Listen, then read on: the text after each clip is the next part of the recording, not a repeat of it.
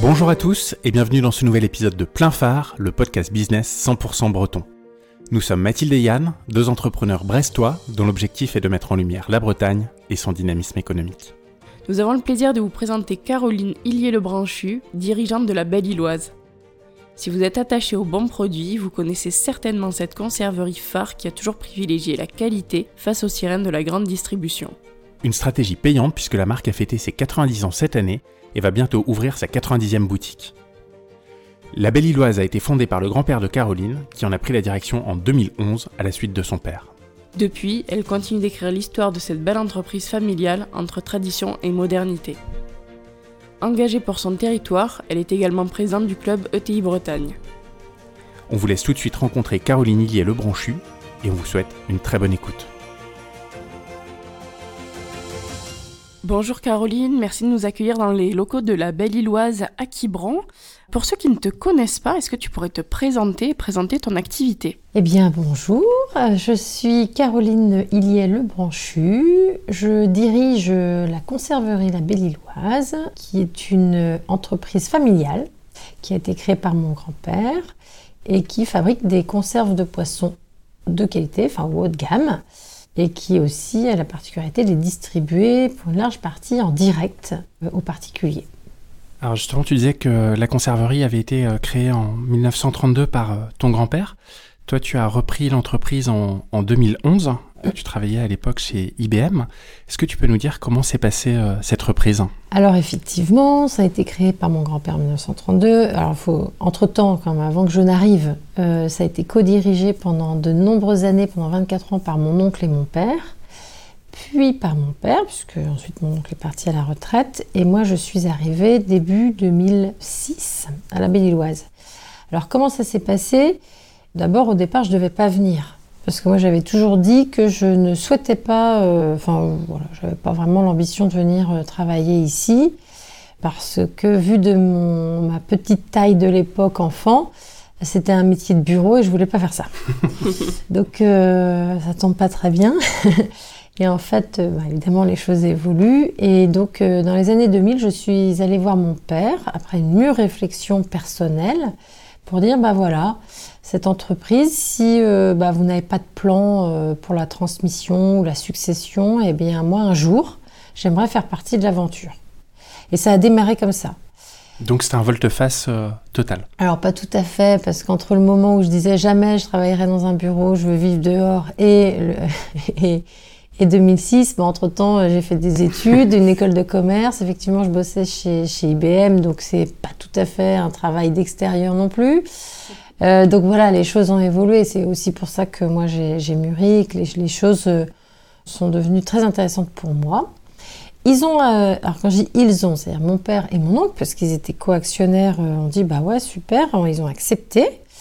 Mais je ne suis pas venue tout de suite. Alors d'abord, ça a été aussi proposé à ma sœur, euh, qui elle, de son côté, a aussi réfléchi et a souhaité, euh, au bout de trois ans de réflexion, donc c'est aussi un, quelque chose de mûrement réfléchi, a dit qu'elle ne souhaitait pas aller vers là, parce que bah, c'est une vie engageante, hein, euh, celle d'être chef d'entreprise, on en reparlera.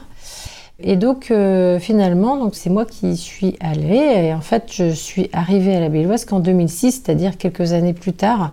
Il y avait le désir du départ, et puis après, bah moi, j'étais pas prête tout de suite. Mhm. Tu arrives donc en 2006 et la transmission a duré 5 ans avec ton père. Est-ce que tu peux nous dire euh, comment ça s'est passé? Alors, voilà, avant que je n'arrive physiquement, euh, j'ai travaillé pendant 6 mois avec un coach que connaissait mon père, qui a travaillé avec mon père, avec le comité de direction dans l'entreprise, qui connaissait donc aussi l'entreprise et qui m'a accompagné en amont pour définir ensemble combien de temps j'allais me préparer, d'où les 5 ans, et puis qu'est-ce que j'allais faire je venais pour faire quoi, comment j'allais communiquer sur ma venue et qu'est-ce que j'allais faire, c'est quoi mon parcours pendant 5 ans. Et donc quand je suis arrivée le 9 janvier 2006, eh ben, j'avais un plan. C'est-à-dire que je suis arrivée, j'avais préparé une communication, je me suis adressée à l'ensemble des salariés de l'entreprise, et puis j'avais des choses à faire pour le premier jour et les mois qui suivent. Et ensuite, pendant 5 ans, euh, j'ai continué euh, à être accompagnée, et puis moi, j'ai pris progressivement des responsabilités. J'ai commencé euh, par l'informatique, parce qu'en l'occurrence, on changeait de RP. C'était un excellent moyen de rentrer dans l'ensemble des process et des métiers de l'entreprise. Euh, j'ai été aussi en charge plus tard du développement stratégique. Voilà. Et puis j'ai aussi fait tout ce qui était décision euh, importante pour l'entreprise. Je faisais partie du comité de direction, donc j'ai co-élaboré avec l'ensemble du groupe la stratégie. Mais dès lors qu'il y avait une décision importante ou des actes, on va dire, importants pour la vie de l'entreprise, comme par exemple euh, ouvrir un nouveau magasin, pour nous c'est déterminant, eh bien j'accompagnais mon père. C'était pas moi du tout qui était décisionnaire, mais pendant cinq ans, j'ai vraiment à la fois eu des responsabilités successives et à la fois accompagné mon père de près. Mhm. Et finalement, le moment venu, euh, à la date dite et choisie au départ, bah, il est parti. Et il n'a pas eu envie de, de rester un petit peu, de continuer? Il est vraiment parti, parti? Il est vraiment parti, parti. Euh, c'est un truc de fou parce que, alors, certes, j'étais préparée, on s'est préparé ensemble, mais bon, 5 ans, euh, ça prépare pas non plus tout à fait à être euh, le jour J, euh, tout d'un coup, euh, chef d'entreprise. hein. donc, euh, il y a quand même un côté euh, saut dans le vide euh, et puis un pari. Et bon, voilà, moi, ça me plaisait évidemment. Pour moi, c'était exactement ce que je voulais. Et lui, euh, et c'est là où je parle de chance et de, de côté un peu exceptionnel, c'est qu'il m'a donné quelque chose d'inouï, c'est la confiance. C'est-à-dire que lui m'a transmis le, le bâton d'une certaine manière, et à aucun moment on a mis en doute le fait que je puisse ou pas y arriver. Donc il est parti. Mhm. Alors évidemment, j'imagine que si au bout de six mois ça avait été la bérésina, la catastrophe, euh, il était pas loin. Mais c'est vrai que on l'a plus jamais revu. Euh, À tel point que son bureau était devenu le bureau des assistantes. Et donc, il n'avait même plus de bureau. Enfin, et de toute façon, il venait pas, quoi. Donc Il il pouvait pouvait pas revenir. revenir. Il pouvait pas vraiment revenir. Alors, il revenait euh, quand il y avait des réunions euh, d'actionnaires.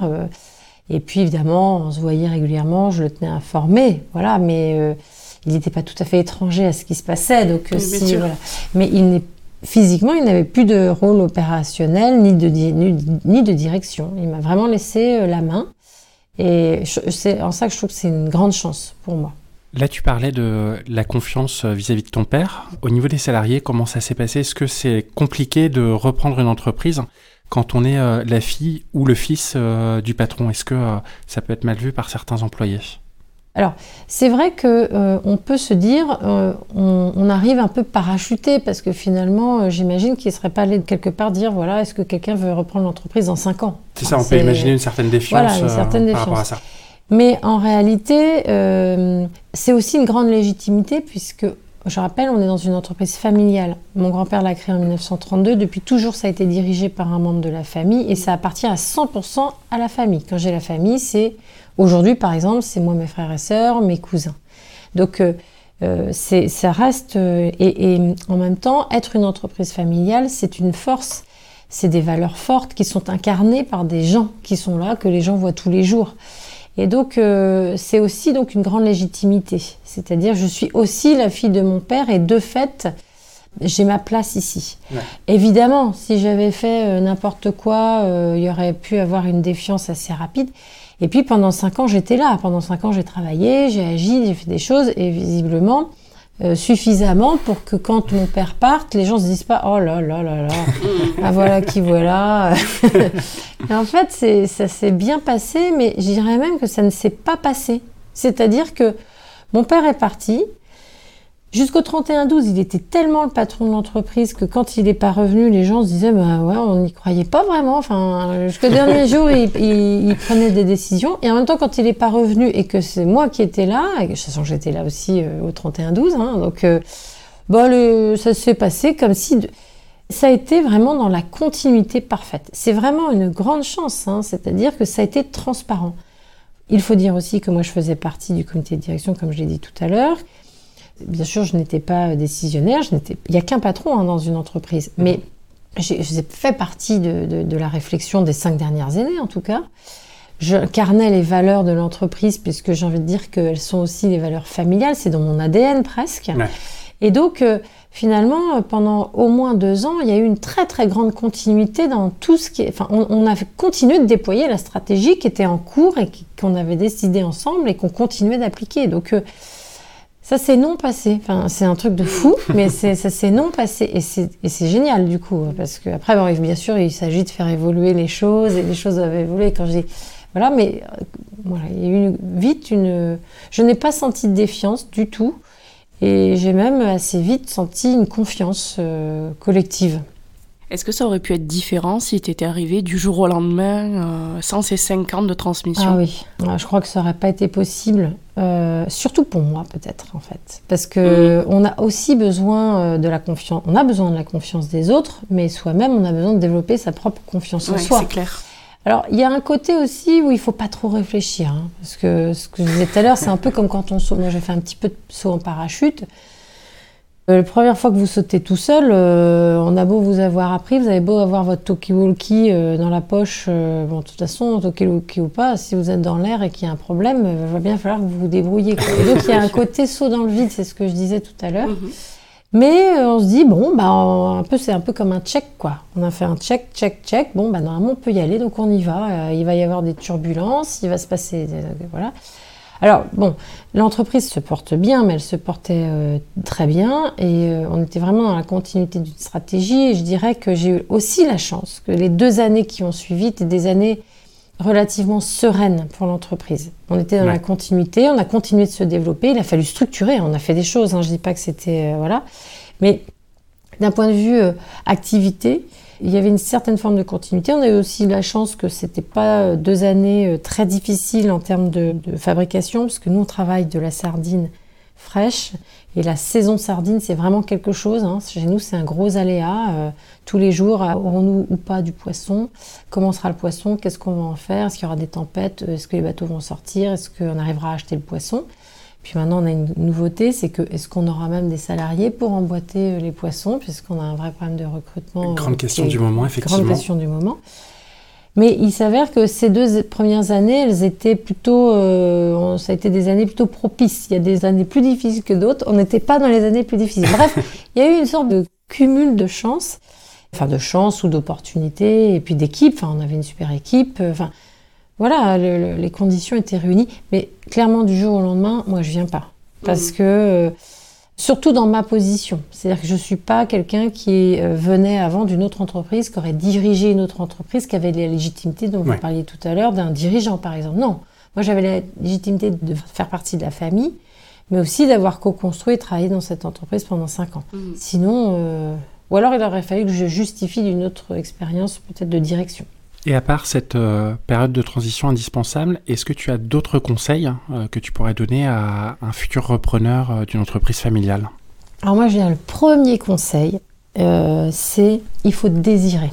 C'est-à-dire qu'il ne faut pas le faire par défaut parce qu'on se dit peut-être ce serait bien que quelqu'un de la famille reprenne, donc je vais reprendre, ou je me sens obligée de reprendre, ou mon père ou ma mère me demande de reprendre, j'ai pas trop envie mais j'ose pas lui dire.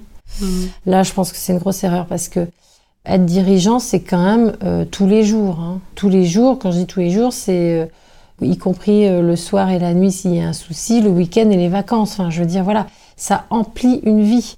Donc, c'est des responsabilités et si on ne désire pas le faire, et on porte en plus le poids, entre guillemets, de la famille, c'est-à-dire qu'on est responsable devant la famille de la pérennité de cette entreprise. Je dis pas qu'on n'est pas responsable, qu'on n'est pas une entreprise familiale, mais là, c'est mon père, euh, c'est mon oncle, c'est mes cousins. euh, Il y a un poids supplémentaire, ouais. c'est une histoire qui a été créée avant moi. Imaginons que l'histoire se termine à cause de moi.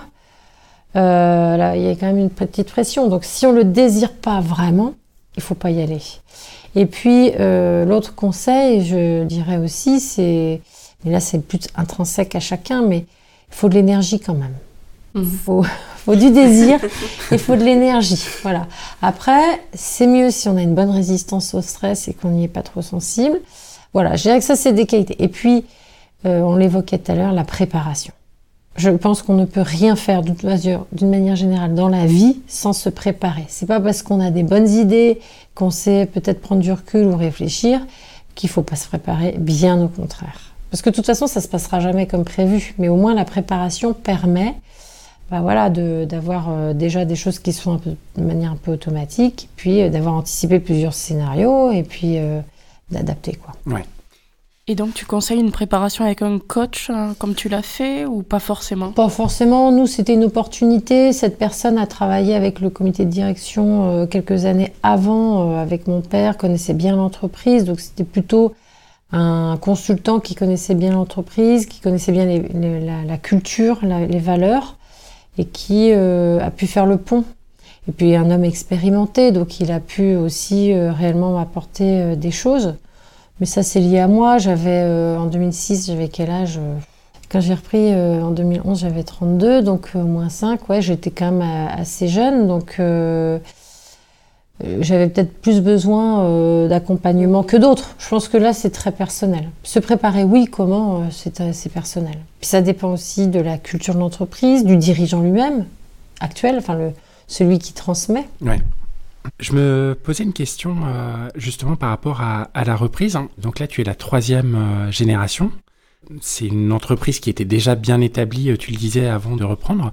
Est-ce que c'est pas plus compliqué d'écrire sa propre histoire euh, quand on reprend comme ça une entreprise euh, familiale avec euh, un gros passé derrière que de créer sa propre structure alors là, je ne peux pas en, juger, mais je pense que chaque aventure entrepreneuriale est compliquée. Hein. Enfin, faut, faut voilà. J'imagine quand on crée, on est face à moult difficultés. mais dans la vie d'une entreprise, il y a moult difficultés. Et si je prends mon grand-père, il y a eu des années où finalement, dans les années 60, où il y avait l'émergence de la grande distribution, où il souhaitait rester sur la qualité, mais du coup, il fabriquait plus cher que tout. Enfin, beaucoup de main-d'œuvre, poissons fraises, voilà, il n'a pas mécanisé, etc. Du coup, forcément, il était plus cher, il fallait trouver des nouvelles débouchés, c'était pas gagné. Et l'entreprise, elle a eu des moments un peu chauds quand même. Hein. Donc voilà, c'était une forme de difficulté. Quand mon père euh, et mon oncle ont repris, euh, eux, ils ont perdu beaucoup de clients aussi, justement, parce que le marché se transformait. Hein. Euh, la grande distribution euh, émergeait complètement. Euh, eux perdaient leurs clients qui étaient des grossistes qui eux-mêmes disparaissaient. Ils ont créé la vente directe, mais ils ont inventé cette vente directe, mais c'était partir à l'aventure. Donc voilà, et nous aujourd'hui, on fait face quand même à, un contexte économique et aussi un gros changement dans les tendances et dans les modes de consommation, et j'irais même une, une révolution dans la, la, manière dont euh, la société évolue et, aborde le marché, euh, l'économie, la consommation, l'alimentaire d'une manière générale. On a des grosses difficultés de recrutement aujourd'hui. L'enjeu aujourd'hui, c'est ce que même on pourra euh, fabriquer, ce dont on a besoin. Enfin, mais je dirais que je ne sais pas si on peut compter le nombre de difficultés que chaque dirigeant aura rencontré. Ce qui est certain, c'est qu'on en rencontre tous. Tous.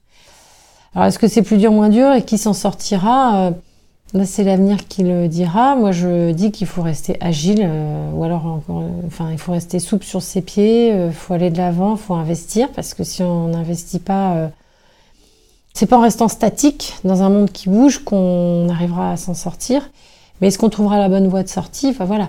Mais à chaque époque, à chaque dirigeant, il y a eu ce genre de questionnement. Enfin, bien sûr pour une autre activité, une autre entreprise, que ce soit un, créateur d'entreprise ou un repreneur d'entreprise familiale, je ne sais pas dire qu'est-ce qui est plus dur. Ça dépend certainement de l'entreprise et du contexte de, et l'environnement de cette entreprise. Ça dépend aussi du dirigeant et de la manière dont il aborde les choses.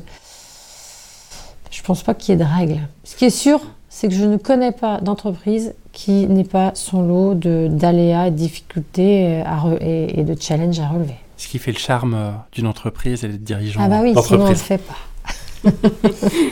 à la reprise euh, de la Belle Illoise, tu disais que tu avais connu euh, deux années plutôt sereines. Et ensuite, quels sont les grands changements que tu as apportés à l'entreprise? Alors, au début, alors quand est-ce que ça a commencé Je ne sais pas, sans doute même dès, les deux premières années, mais, mais ça s'est accéléré certainement plus tard.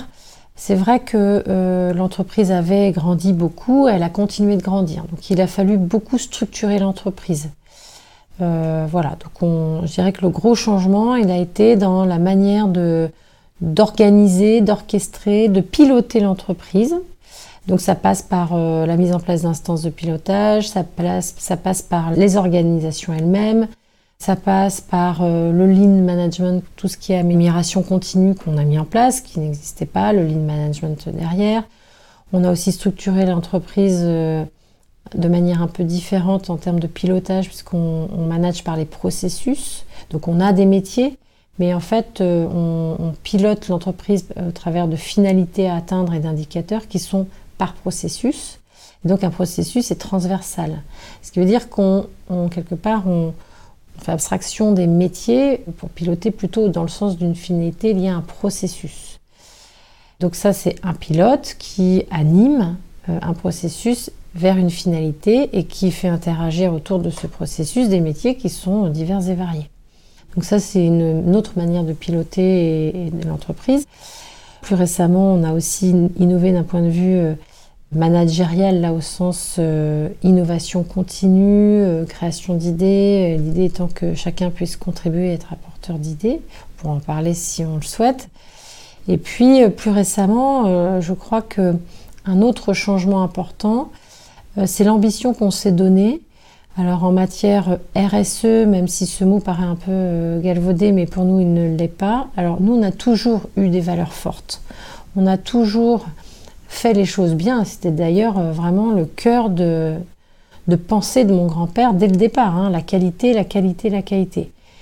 Mais pour faire un, un produit de qualité, il faut une matière première de qualité. Et si on veut une matière première de qualité, il faut la respecter. Donc quelque part, c'est une sorte de crèche. Sans le dire, quelque part, lui, il n'a jamais raisonné, environnement. Le respect des saisons, c'est ça allait de soi, parce que bah, de toute façon, on ne peut pas faire un produit de qualité si on va pêcher une sardine à la mauvaise saison où elle est sèche. C'est juste pour illustrer le propos. Alors nous, par contre, clairement, depuis quelques années, on va beaucoup plus loin euh, là-dessus. Euh, d'abord parce qu'on a souhaité faire un état des lieux, c'est-à-dire on veut, nous on considère qu'on fait les choses bien, de manière éthique, responsable, durable, mais le fait-on vraiment Donc euh, état des lieux. Et jusqu'où veut-on aller Donc là on a pris des grandes décisions, là très récemment, va aussi en parler. Mais voilà, sur l'axe, je dirais que les deux grands axes, c'est ça, c'est la structuration, l'organisation, la manière de piloter et de manager l'entreprise, et puis cette ambition très forte euh, sur tout ce qui est social, sociétal et environnemental. Et puis, euh, après, c'est notre modèle économique qui a évolué aujourd'hui. Depuis 2012, euh, on a ouvert le champ d'ouverture de nos magasins. On innove aussi sur des nouveaux concepts qu'on essaye de tester et, de faire grandir. Voilà, on a, d'autres ambitions aussi en termes de modèle économique. Est-ce que c'est ça justement qui vous différencie des autres conserveries bretonnes, ce recours à des techniques de management un petit peu plus modernes? Tu parlais du lean management euh, tout à l'heure, ce goût pour l'innovation, etc. Alors, ce qui nous différencie des autres, c'est pas ça, parce que je pense que beaucoup d'entreprises aujourd'hui managent différemment. Alors, le, lean, c'est assez répandu quand même aujourd'hui, euh, mais c'est vrai que ça fait partie des choses qu'il faut faire. Mais on fonctionne aussi euh, en termes d'innovation managériale, mais là, c'est sur des lagons, enfin, c'est encore un autre sujet, ou le management par les processus, qui est plus mais ça, c'est une manière de piloter l'entreprise. Non, ce qui nous différencie vraiment, c'est le fond. Et la vraie différence entre nous et d'autres, c'est la qualité absolue, je dirais, que l'on recherche pour nos produits. Nous, ce qu'on veut faire absolument, et c'est notre socle stratégique, ce sont des produits de qualité. Et la qualité, ça passe par la sécurité alimentaire des aliments, c'est-à-dire que nos produits que l'on commercialise doivent être sains à tout point de vue, mais ça c'est juste euh, légal. Nous, on va bien évidemment beaucoup plus loin. On parle de qualité du goût, de qualité des recettes et du, savoir-faire de la cuisine et de l'innovation des produits. On parle de qualité visuelle, visuel de la boîte quand vous l'ouvrez, visuel extérieur de la boîte quand vous designez son offre, le visuel de nos merchandising quand on est dans un magasin. Donc la qualité, c'est le cœur, cœur de notre stratégie. Et l'autre élément de différenciation fort, c'est que pour pouvoir valoriser cette différence et dire en quoi nos produits sont qualitatifs, qu'est-ce qu'ils apportent, eh bien, euh, c'est la vente directe. Et ça aussi, c'est une innovation, parce que nous, à 95%, on vend en direct aux particuliers. Et le fait de vendre en direct aux particuliers nous permet d'expliquer nos différences. Parce que finalement, qu'est-ce qui fait un produit de qualité? Au départ, c'est un peu comme quand vous faites à manger chez vous. Qu'est-ce qui fait que vous allez faire un bon repas ou un mauvais repas? Bah, La première chose, c'est la qualité des matières premières. Et donc nous, on est des sélectionneurs de matières premières. On est très fort pour aller chercher ce qui fait la différence dans l'ingrédient d'origine, que ce soit le poisson, l'huile, le citron, les épices. Et la deuxième élément qui fait un produit de qualité, quand vous êtes chez vous, c'est pareil, c'est la qualité du cuisinier. Vous pouvez acheter un magnifique euh, bar, euh, mais si vous le cuisez trop, il va être pelucheux et c'est bien dommage. Il est super bon. Alors c'est sûr que si c'est pas bon au début, c'est pas la peine, il sera pas bon à la fin. C'est sûr. Mais si le cuisinier n'est pas super bon, bah, on voit bien une différence. Voilà. Et nous, on a un autre, cet autre savoir-faire, c'est qu'on est des cuisiniers, nous, dans notre usine de conserve. Et, après, évidemment, le visuel, le graphisme, c'est encore un autre savoir-faire, mais ça participe de la qualité, parce que quand vous avez du plaisir à voir les choses, eh bien, c'est encore meilleur. Et puis, évidemment, pour enrober tout ça, parce que c'est très important et ça fait partie vraiment de nos valeurs, c'est le plaisir. C'est-à-dire que le plaisir du goût, puisque je parlais de qualité, le plaisir aussi des moments. Nous, on est là quelque part pour vous vendre un bon moment. Quand je parle vous vendre, vous proposer, vous offrir, vous permettre de vivre un bon moment parce que vous allez déjà vivre un bon moment quand vous êtes dans un magasin avec nos vendeurs ou nos vendeuses, mais en bord de mer ou ailleurs. Mais aussi parce que vous allez euh, ouvrir nos produits au moment de l'apéro ou d'un repas improvisé ou, euh, d'une quiche ou d'un pique-nique ou autre. On est sur ces bons moments partagés. Vous avez plus de 80 boutiques disséminées sur le territoire français. Et on se demandait, est-ce que ce sont les boutiques bretonnes qui fonctionnent le mieux ou est-ce que les boutiques du reste de la France tirent aussi leur épingle du jeu? Bah oui, en fait. Euh, alors, clairement, parmi nos magasins les plus, euh, on va dire, euh, importants ou les plus plébiscités, il y a ceux de Quiberon. Bah, c'est notre, lieu voilà, notre lieu d'origine. En plus, ça se visite. Il y a un espace visite, etc. Donc, mais euh, on a des très très beaux magasins euh, euh, plus loin. Alors évidemment, Saint-Malo, mais qui est en Bretagne, fonctionne très bien. Mais si vous allez explorer du côté du Touquet, ça fonctionne très bien. Si vous allez à Lyon, ça fonctionne très bien. Donc en fait, c'est pas. on a des très beaux magasins en Bretagne, et parmi nos plus beaux magasins, mais pas que. Pas que. Voilà, on peut avoir de, très beaux magasins tout à fait au nord de la France, euh, tout à fait dans l'ouest, euh, on va dire euh, plus bas vers Royan par exemple. Voilà, donc c'est pas Arcachon, on fonctionne très bien. Donc c'est pas tant l'emplacement. Qu'est-ce qui fait que, les magasins fonctionnent bien? Est-ce que c'est bah, la Belle Illoise, tout simplement, la marque qui attire? Bah, J'espère un peu. Non, mais c'est ce qu'on vend. Nous, on vend un produit, euh, je reviens là-dessus, je suis désolée, mais de qualité. Et quand cette qualité est reconnue, bah, et pour ceux qui nous connaissent, c'est vrai que dans certains territoires, on va être plus connu que d'autres. Soit parce que notre magasin est là depuis longtemps. C'est vrai aussi que le temps passé euh, joue en notre faveur. Et puis, euh, le flux, hein, clairement. si je prends un exemple breton, comme ça on va aller moins loin entre Quiberon, qui est une station euh, balnéaire assez importante, qui entre guillemets euh, voit passer beaucoup de touristes, et puis euh, la Turbale qui fonctionne très bien, mais qui, draine moins de monde. Bah voilà, là ce qui va jouer entre les deux, ça va être le flux de, fréquentation de la station balnéaire ou de la ville, mmh. clairement.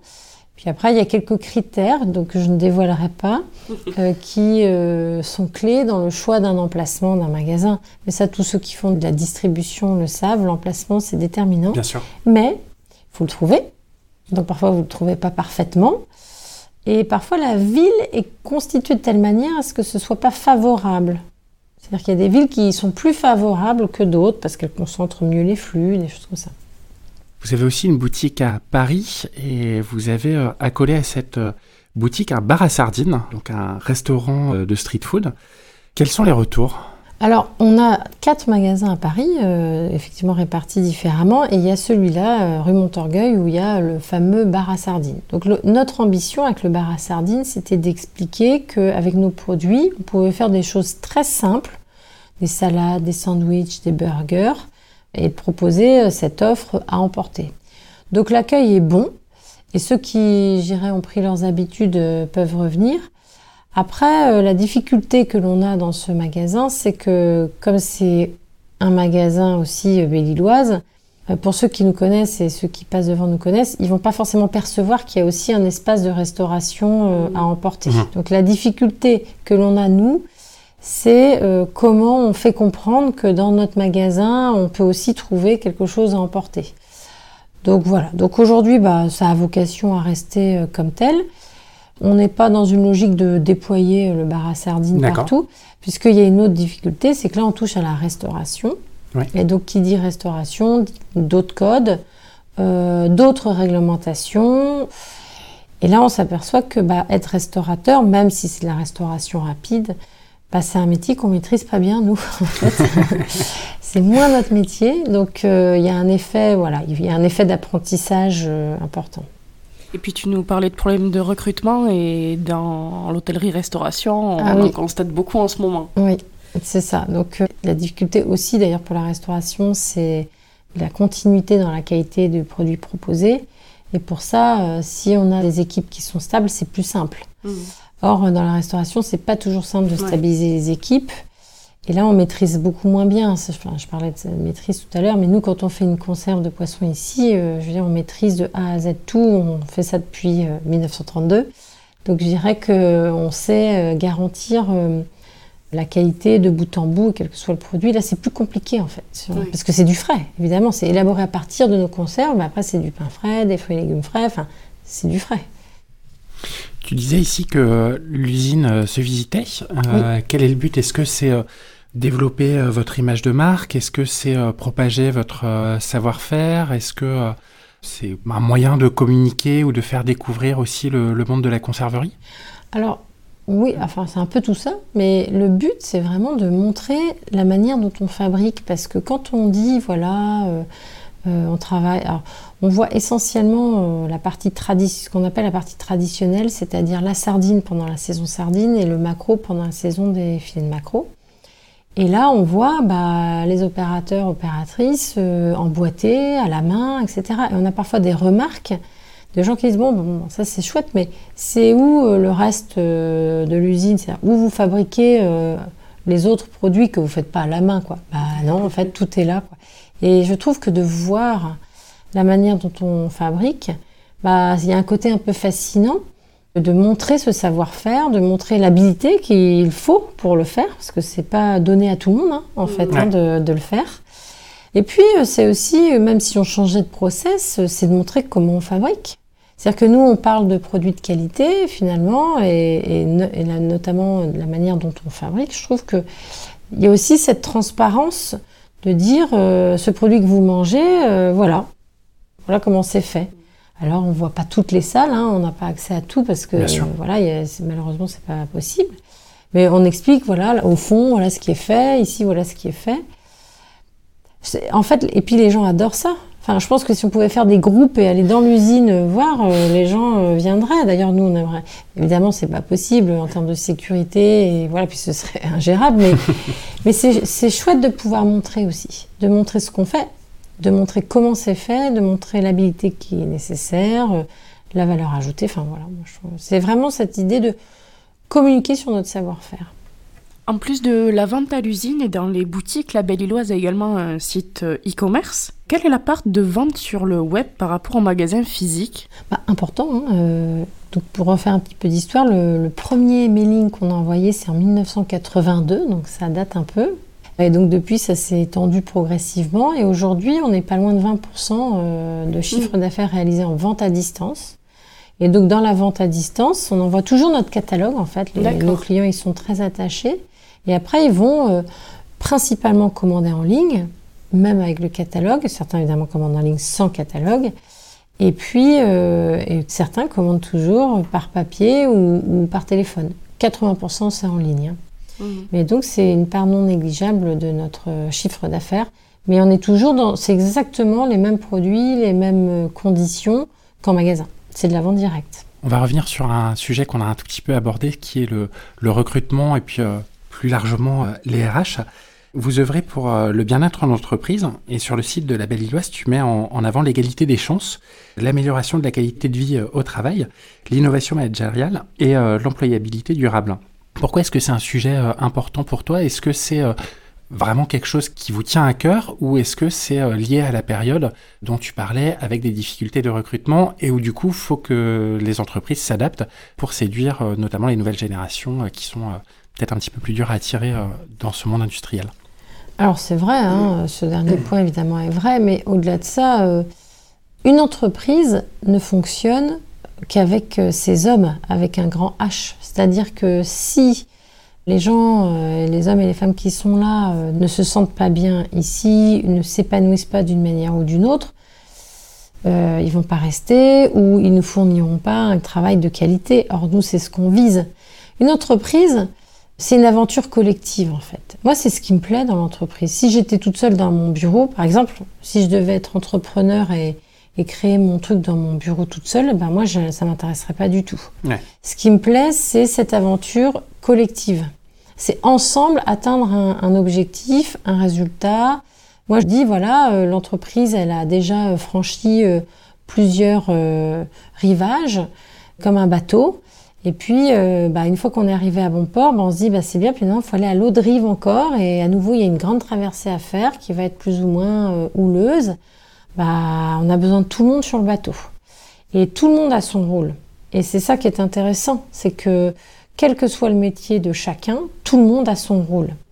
Et à commencer par nous, hein, finalement, je ne sais pas si tout le monde le comprend bien. C'est-à-dire que, quand je dis tout le monde le comprend bien, je ne sais pas si on, on l'explique suffisamment bien.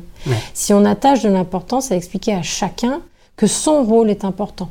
Que l'on soit euh, euh, opérateur, nettoyeur, comptable, euh, chef d'entreprise, directeur marketing. Euh, je veux dire, on a besoin de tout le monde. Et on le voit, je peux... Alors évidemment, dans la situation actuelle, on le voit encore plus. parce que quand il nous manque du monde, on voit que ça marche pas. Mais même avant ça, on a besoin de tout le monde. Et puis c'est aussi notre rôle social, c'est-à-dire c'est quoi le rôle de l'entreprise? C'est pas juste, euh, bien sûr qu'une entreprise doit être pérenne, mais elle n'est pas juste là pour être pérenne et gagner de l'argent. Enfin nous c'est pas notre mission. Donc, euh, sinon, à quoi ça sert? C'est une question qu'on s'est posée, nous, en 2019. À quoi sert notre entreprise? Pourquoi on existe? Bah, on a quand même une mission. Euh, c'est pas juste, euh, voilà. Donc, par exemple, nous, on a une mission qui est de permettre à chacun de vivre mieux en conciliant manger sain et plaisir. Donc, vivre mieux en conciliant manger sain, c'est-à-dire qu'au travers de l'alimentaire, nous, notre mission, elle est là, parce qu'on pourrait dire, bah, vivre mieux en proposant des services de détente. Bah, c'est pas ça. Nous, on est vraiment sur l'alimentaire. Et on considère que l'alimentaire peut aider à vivre mieux. Mais pourquoi? Parce qu'il faut manger sain et équilibré pour soi, parce qu'il faut manger sain pour la planète, c'est-à-dire qu'à un moment donné, mon rôle quand j'achète à manger, il est déterminant sur la planète, parce que si j'achète des produits qui viennent de très loin, c'est pas du tout la même chose que si j'achète des produits locaux. Et ça, euh, voilà. Et mais en même temps, si on y va en se flagellant tous les matins, on n'ira pas. Donc il faut aussi cette euh, notion de plaisir. Mais cette mission l'idée de cette, notre entreprise, elle a cette mission. Donc, c'est derrière cette mission qu'elle rassemble les gens. Et donc, tous les collaborateurs de l'entreprise doivent être rassemblés derrière cette mission. Alors, soit effectivement, les gens n'y croient pas, et peut-être que à un moment donné, c'est pas leur place, ou etc. Mais on espère quand même les convaincre, parce qu'on est convaincus de notre mission. Mais si on veut en tout cas qu'ils avancent avec nous, ils ont besoin de, croire en cette mission et d'adhérer aux valeurs de l'entreprise. Donc c'est pas juste pour faire genre, c'est-à-dire qu'on a besoin de tout le monde, tout le monde a un rôle à jouer et collectivement on a un rôle à, jouer. Et moi, par exemple, en tant que chef d'entreprise, bah, je serais beaucoup plus puissante, entre guillemets, si j'arrive à utiliser l'entreprise avec tout le monde que seule. Bien sûr. Parce qu'à nous tous, on arrivera à faire beaucoup plus. Et tout le monde, encore une fois, a son rôle à jouer. Alors, la grande difficulté, et ça revient à la question, c'est que ça, c'est beau de le dire, dans le sens, bah oui, ok, on a besoin de tout le monde, hein, c'est évident, mais comment est-ce que euh, on fait adhérer euh, tout le monde à ça? Comment est-ce que chacun prend conscience de son rôle, sachant que tout le monde ne fait pas le même métier et que certains métiers sont plus sympas que d'autres. Il mm. ne faut pas non plus se voiler la face. Donc comment euh, celui ou celle qui a un métier peut-être un peu moins sympa trouve quand même un intérêt, du sens à faire ce qu'il fait. Et là, là-dessus, on a du boulot, quoi. Je veux dire, on y travaille, hein, on y travaille, mais c'est pas simple en fait. Bien sûr. C'est pas simple. Et là, l'innovation managériale, par exemple, a du sens, et c'est pour ça qu'on travaille sur l'innovation, parce que moi, je considère que tout le monde a des bonnes idées. Très souvent, quand on mène des projets, ce sont les mêmes qui mènent les projets. On a toujours des gens chez nous, par exemple, en tout cas c'est comme ça, il y a une vingtaine de personnes qui sont toujours dédiées à être chefs de projet parce qu'ils savent gérer des projets, parce qu'ils ont la compétence pour gérer des projets, parce que le sujet est leur cœur de métier. Euh, ils ont une légitimité à le faire. Mais en fait, il n'y a pas que qui ont de bonnes idées. Dans une entreprise où on est euh, grosso modo 500, il ne peut pas y avoir que 20 personnes qui sont susceptibles d'apporter des idées. Donc comment on implique tout le monde alors que finalement, il y en a qui sur le papier sont jamais les spécialistes des projets qu'on va mener?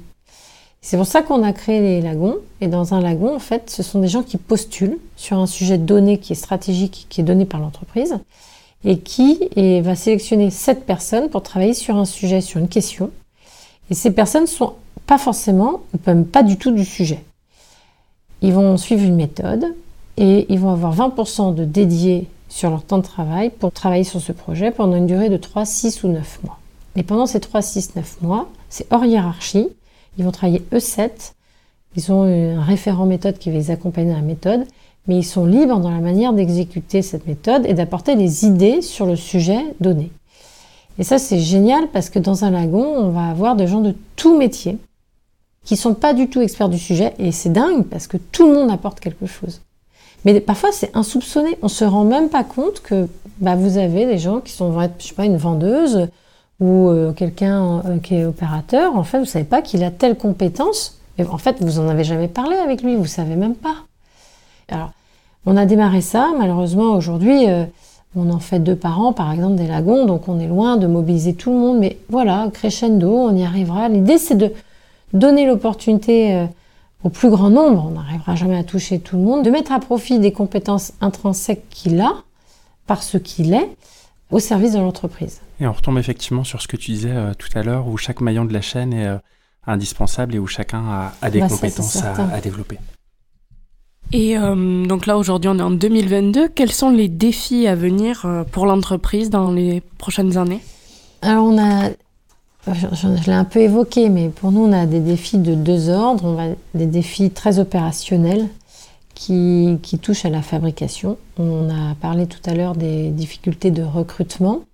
Et on voit que nous, sur certains postes, c'est difficile de recruter et de mobiliser, euh, par exemple, 200 saisonniers euh, sur la saison sardine. C'est de plus en plus compliqué. C'est critique cette année. Mais je ne crois pas, malheureusement, que ce soit prêt de s'arrêter. Donc là, il faut qu'on soit vraiment innovant dans la manière de faire et de gérer nos activités pour euh, voilà, faire euh, avec moins de monde finalement ce qu'on arrive à faire, euh, ce qu'on arrivait à faire avant en tout cas depuis toujours, comment on le fait différemment. Donc là, c'est un vrai challenge parce que c'est un challenge technologique et organisationnel. Après, on a des défis qui sont de l'ordre du marché, du contexte, qui est que, je l'ai aussi évoqué tout à l'heure, mais pour moi, le, le marché est en grande Enfin, c'est même plus de la transformation, quoi. On est en rupture. Nous-mêmes, euh, à titre personnel, on a changé notre manière de consommer depuis ces deux, trois, même peut-être cinq dernières années, mais ça s'accélère. Et finalement, je crois même que nous-mêmes, on veut faire différemment, on veut vivre différemment, on veut travailler différemment, on veut consommer différemment. C'est certain, mais on ne sait même pas encore tout à fait comment. Donc, pour une entreprise, c'est compliqué parce qu'elle a face à elle des consommateurs qui disent nous on veut plus faire comme avant. Elle a face à elle des collaborateurs qui disent nous on veut plus faire comme avant. Mais personne ne sait vraiment comment il veut vraiment faire. Et donc il faut qu'on propose des solutions qui s'adaptent à ces nouveaux besoins qui sont ignorés. donc c'est intéressant. Euh, et d'où les tests. C'est-à-dire que nous, du coup, on teste beaucoup de choses sur des concepts, des modes de distribution un peu différents. Et certainement dans l'ensemble des tests qu'on va réaliser, parfois on tombera à côté, parfois peut-être on tombera juste, mais c'est à force d'essayer que peut-être on arrivera à s'adapter. Mais le monde va bouger et très vite. Et je crois que voilà, il va falloir qu'en permanence on soit en capacité d'accompagner, de prendre les devants. Euh, voilà. C'est un vrai challenge, je crois, pour euh, nous, mais je pense pour beaucoup d'entreprises. Oui, je pense que effectivement c'est euh, assez répandu. Et en plus de tous ces défis euh, que tu dois relever, tu as pris une, autre casquette. Hein. Euh, c'est la présidence du club des ETI euh, Bretagne qui a été créé en 2022. Est-ce que tu peux nous dire en quoi ça consiste? Alors oui, donc le club des ETI Bretagne, comme son nom l'indique, a pour vocation de regrouper les ETI bretonnes, toutes, si on pouvait. donc les ETI, pour ceux qui ne connaissent pas le sigle, c'est les entreprises de taille intermédiaire. intermédiaire voilà. C'est à partir de 250 salariés, à plus de 50 millions d'euros de chiffre d'affaires, jusqu'à 1,5 milliard de, de chiffre d'affaires et presque enfin, 4 999 euh, salariés. Donc c'est une taille assez importante, mais c'est mm. effectivement euh, cette euh, entreprise entre la PME et le grand groupe. Et effectivement, cette catégorie d'entreprise est assez méconnue, à la fois des instances publiques, mais aussi du grand public, c'est-à-dire des collaborateurs possibles. Euh, qui finalement connaissent dans leur tête, euh, il y a la PME, la petite entreprise, souvent familiale, ou le grand groupe. Donc quelque part, je veux dire, je veux pas aller travailler dans un grand groupe ou je veux travailler dans un grand groupe. Et donc c'est quelque part une sorte de parti pris. Je veux une petite entreprise ou une multinationale. Ouais, mais entre les deux, il y a l'ETI. Et l'ETI, c'est à 75%, ce sont des entreprises familiales. Donc on n'est plus dans la PME, mais on est quand même des entreprises qui ont des valeurs fortes, qui sont incarnées par un dirigeant, un fondateur, etc. Et puis, on est en même temps dans des entreprises qui sont suffisamment importantes pour offrir des perspectives de carrière, pour offrir des métiers euh, dédiés et spécialisés. Et puis, euh, je crois que 64% des sièges sociaux des ETI sont en province. Donc, c'est aussi euh, une autre manière de travailler que celle d'aller systématiquement à Paris pour démarrer sa carrière quand on est jeune. Donc, l'idée, en fait, c'est de travers ce club, quelque part de promouvoir cette catégorie d'entreprise, de favoriser euh, leur développement, leur croissance euh, et leur pérennité.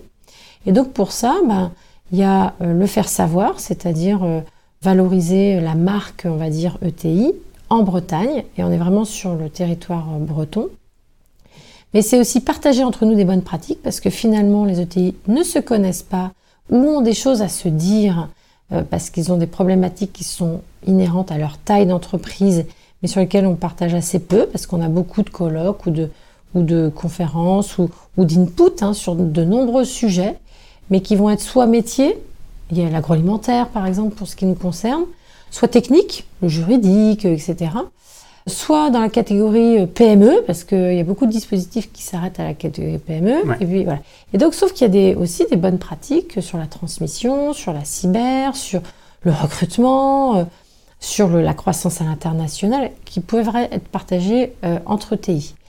Et puis, on souhaite aussi participer, œuvrer pour peser sur le territoire au sens décision et, mise en place de dispositifs économiques. Parce que comme je le disais, il y a beaucoup de dispositifs pour les PME, mais finalement, quand on arrête d'être une PME, une sorte de no man's land, on est loin d'être un grand groupe.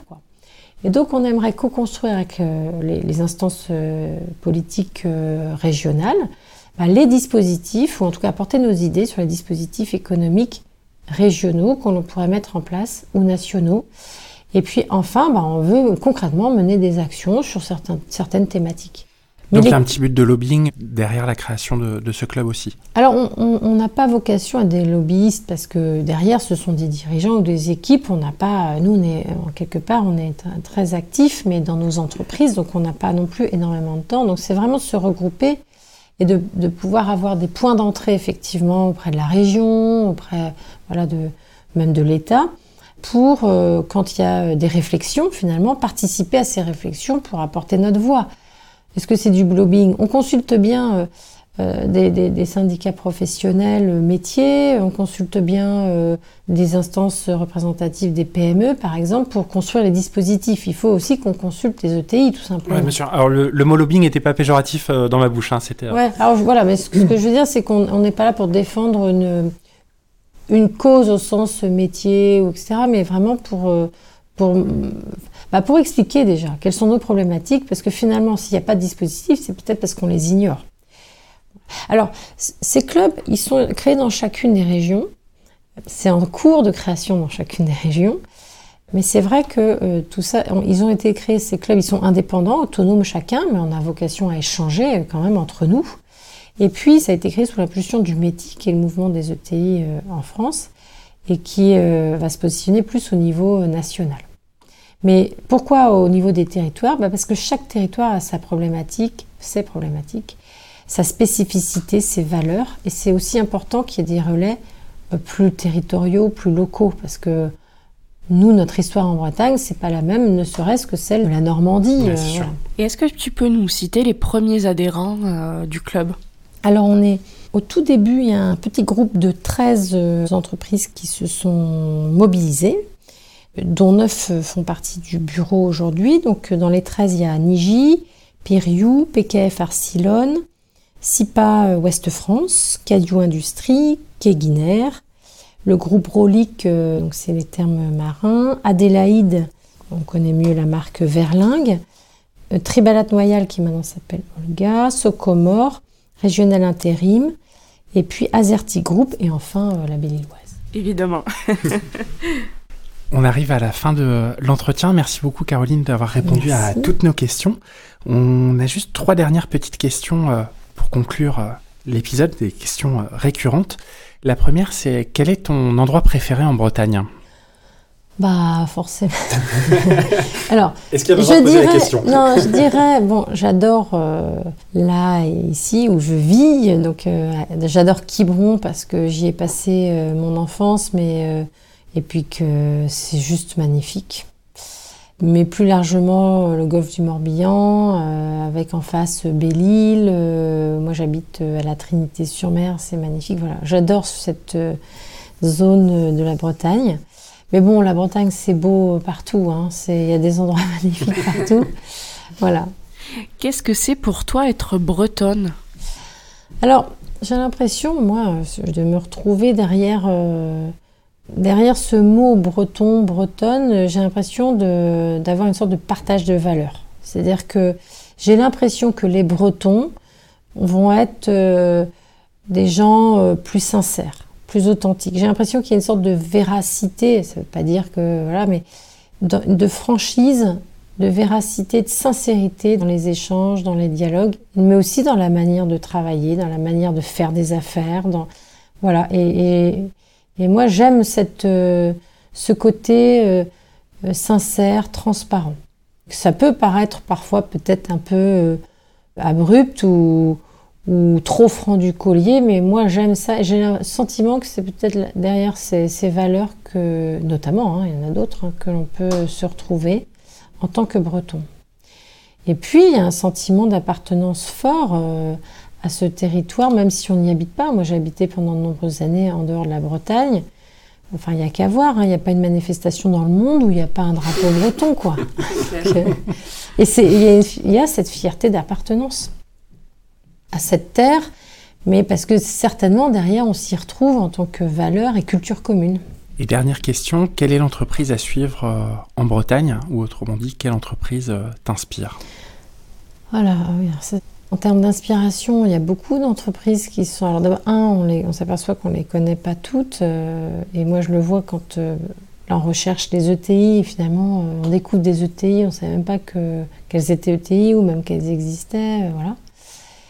Alors récemment, j'ai fait la découverte d'une que je connaissais de nom, mais j'ai eu l'occasion de visiter une entreprise qui, qui m'a un peu bluffé dans, dans son dynamisme et dans sa capacité à, à aller de l'avant, alors que c'est une vieille entreprise qui a été reprise récemment, qui est euh, le Minor.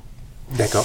En fait, je, je trouve que, peut-être parce que un peu comme on a, on a su le faire, mais à partir d'un produit euh, au départ assez simple, assez basique, authentique, c'est de valoriser cette qualité produit pour la valoriser mieux et, la développer. Moi, je trouve ça super fort. Après, euh, sans citer d'entreprise, euh, je, je trouve que ce qu'on est capable de faire, euh, et certaines entreprises dont je ne connais pas ou retiens pas forcément le nom, mais dans le domaine plus de la techno, autour des éoliennes, de la voile, enfin, je trouve qu'on sait être très novateur en Bretagne. Et moi, ça me fascine parce que je suis tellement sur un métier euh, authentique. Moi, je fais à manger en fait. Euh, que ces métiers-là, euh, dans la cyber, enfin, on est quand même, c'est nous en Bretagne, euh, on peut, on va dire que ce soit le domaine de la voile, la cyber, l'éolien, etc. On on est vraiment à la pointe. Et moi, c'est pour moi, c'est fascinant parce que justement, c'est étranger à mon domaine de compétences et de connaissances. Et voilà, je trouve que c'est aussi inspirant d'aller explorer, à partir d'ici finalement, d'aller explorer le monde avec des technologies euh, hyper à la pointe. On est bien d'accord. Merci beaucoup Caroline d'avoir répondu à nos questions.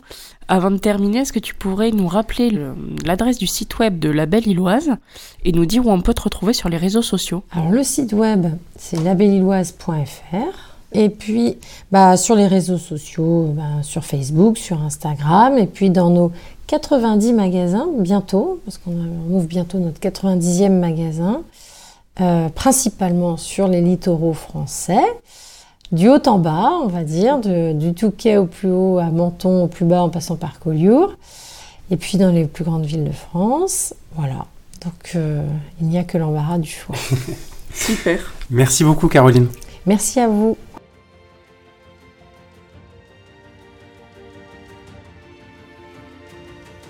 Un grand merci à Caroline Illier-Lebranchu de nous avoir partagé les coulisses de La Belle Illoise. Nous espérons que cet épisode vous a plu également. Si vous souhaitez continuer cet échange avec Caroline, vous pouvez retrouver les liens de son site et ses réseaux sociaux dans les notes du podcast. Merci à vous pour votre écoute, on se retrouve d'ici 15 jours pour un nouvel épisode.